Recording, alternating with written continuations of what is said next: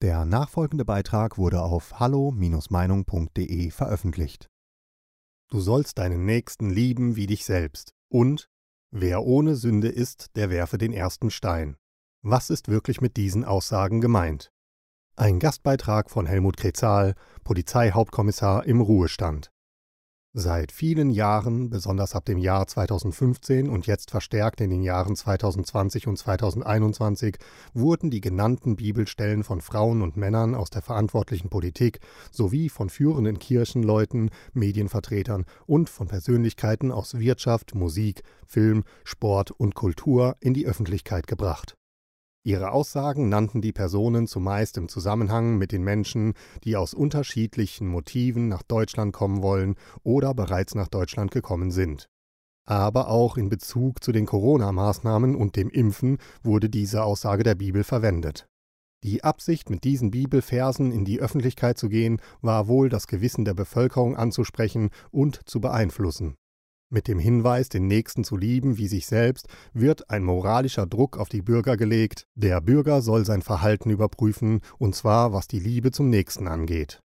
Mit der zweiten Aussage, wer ohne Sünde ist, der werfe den ersten Stein, will man wohl erreichen, dass der Bürger, der Kritik anbringen möchte, schweigt. Denn kein Mensch ist sünd und fehlerlos, und Politiker und Politikerinnen sind eben auch nur Menschen. Mit dieser Auffassung möchte man verantwortliche Personen aus der Politik für ihr Verhalten und für ihre Maßnahmen entschuldigen und den Kritiker mundtot machen. Die Personen aus den genannten Gruppen richten ihre Aussagen bzw. ihre Auffassungen jedoch nicht nur an Christen, sondern auch an Menschen aus anderen Religionen und an Personen, welche die Evolutionslehre angenommen haben.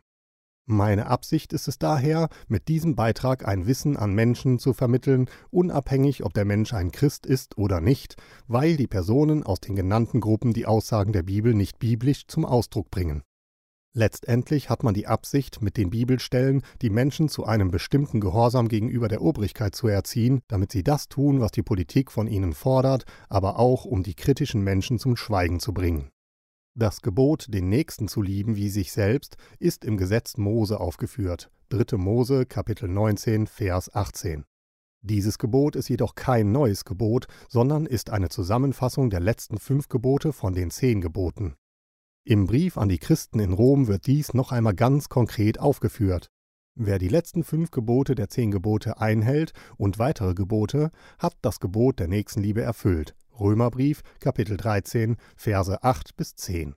Nun sollte man wissen, dass Martin Luther mit dem Wort Nächster das hebräische Wort nicht korrekt übersetzte. In richtiger Weise hätte Martin Luther das hebräische Wort mit dem deutschen Wort Naher übersetzen müssen. Du sollst deinen Nahen lieben wie dich selbst, wäre die genauere Bibelübersetzung. Daher waren für die Angehörigen der zwölf Stämme Israels Menschen aus den Völkern, die Heiden genannt wurden, keine nahen oder wie Luther übersetzte, keinen Nächsten, sondern diese Menschen waren für sie Fremde.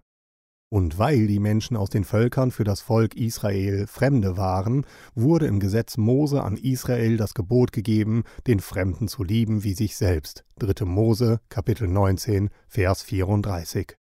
Nun könnte man zur Auffassung kommen, dass mit diesen beiden Geboten, liebe deinen Nächsten bzw. deinen Nahen und den Fremden wie sich selbst, alle Menschen durch diese zwei Gebote erfasst sind. Dem ist aber nicht so, denn das Gesetz Mose teilt die Fremden in zwei Gruppen auf. Die erste Gruppe bestand aus Fremden, die den Gott Israels angenommen und durch Beschneidung dem Volk Israel beigetreten sind. Diese hatten nun wie ein geborener Israelit jetzt nach dem Gesetz Mose die gleichen Rechte und Pflichten wie ein Israelit und sollten angesehen werden, als wären sie in Israel geboren. Und diese Fremden sollten geliebt werden. Bei der zweiten Gruppe handelte es sich um Fremde, die dem israelitischen Volk nicht beigetreten sind und die den Gott Abrahams, Isaaks und Jakobs nicht angenommen haben.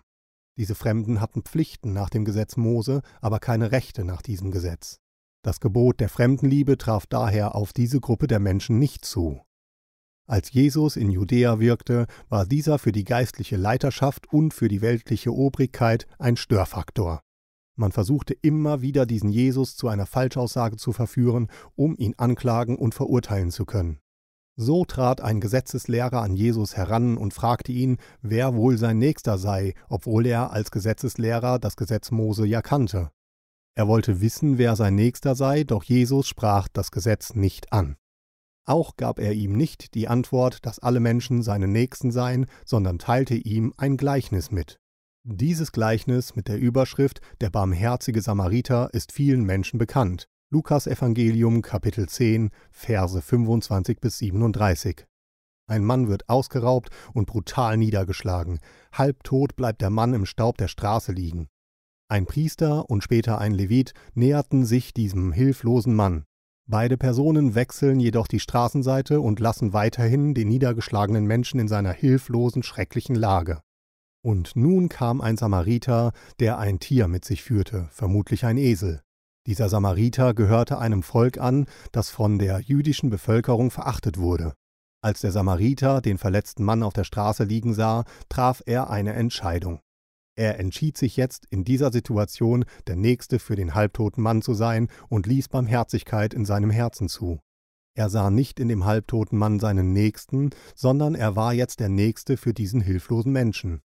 Ohne Zweifel gehörte Barmherzigkeit zum Bereich Liebe. Aber es ist jedoch nicht das Gleiche. Eine Frau möchte nicht aus Barmherzigkeit geheiratet werden, sondern aus Liebe. Hier merken wir den Unterschied.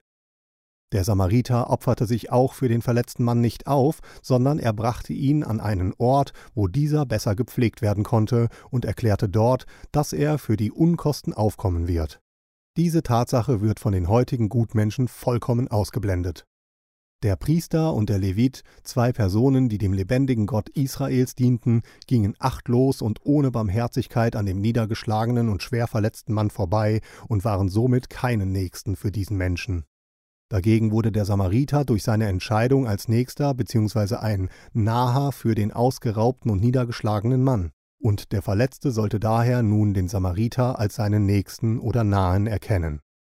Vergleichen wir dieses Gleichnis mit dem Aufruf von einigen evangelischen Pfarrerinnen und Pfarrern, Impfen ist Nächstenliebe, kann man nur mit dem Kopf schütteln und von einer Aussage sprechen, die von der Bibel her nicht zu begründen ist. In einer anderen Situation brachten Schriftgelehrte und Pharisäer in Begleitung von mehreren Männern eine Frau zu Jesu und erklärten ihm, dass diese Frau beim Ehebruch ergriffen worden war, und zwar während der Tat.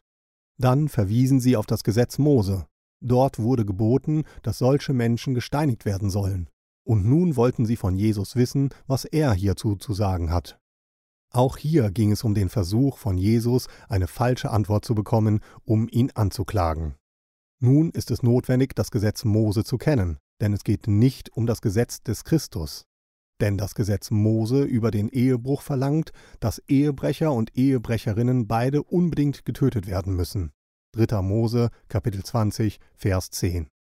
Obwohl die Frau nach Angaben der Schriftgelehrten und Pharisäer auf frischer Tat beim Ehebruch angetroffen und gefasst wurde, fehlte der Ehebrecher, und da der Ehebrecher fehlte, also nicht vorgeführt wurde, erkennt man, dass es um eine Falle geht. Und von daher antwortet Jesus nicht auf die an ihn gerichtete Frage. Die Schriftgelehrten und Pharisäer bedrängten ihn jedoch weiter und wollten eine Antwort haben.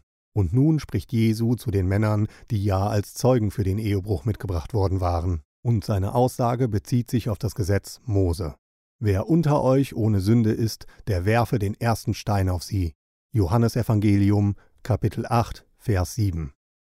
Mit diesem Hinweis bringt Jesus die Männer, also die angeblichen Zeugen, in große Schwierigkeiten. Warum?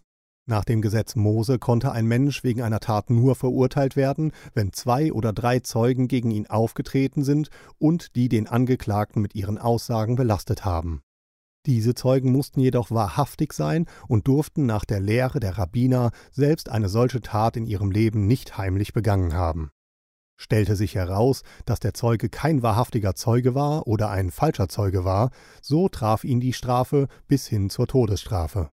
Jesus Antwort oder seine Aussage war sehr genau formuliert.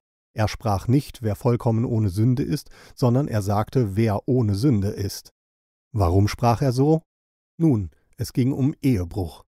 Und seine Worte ohne Sünde bezog sich hier auf den Ehebruch. Dies muss beachtet werden, um zu verstehen. und ein Zeuge in einem solchen Fall musste nach dem Gesetz Mose den ersten Stein auf die verurteilte Person werfen.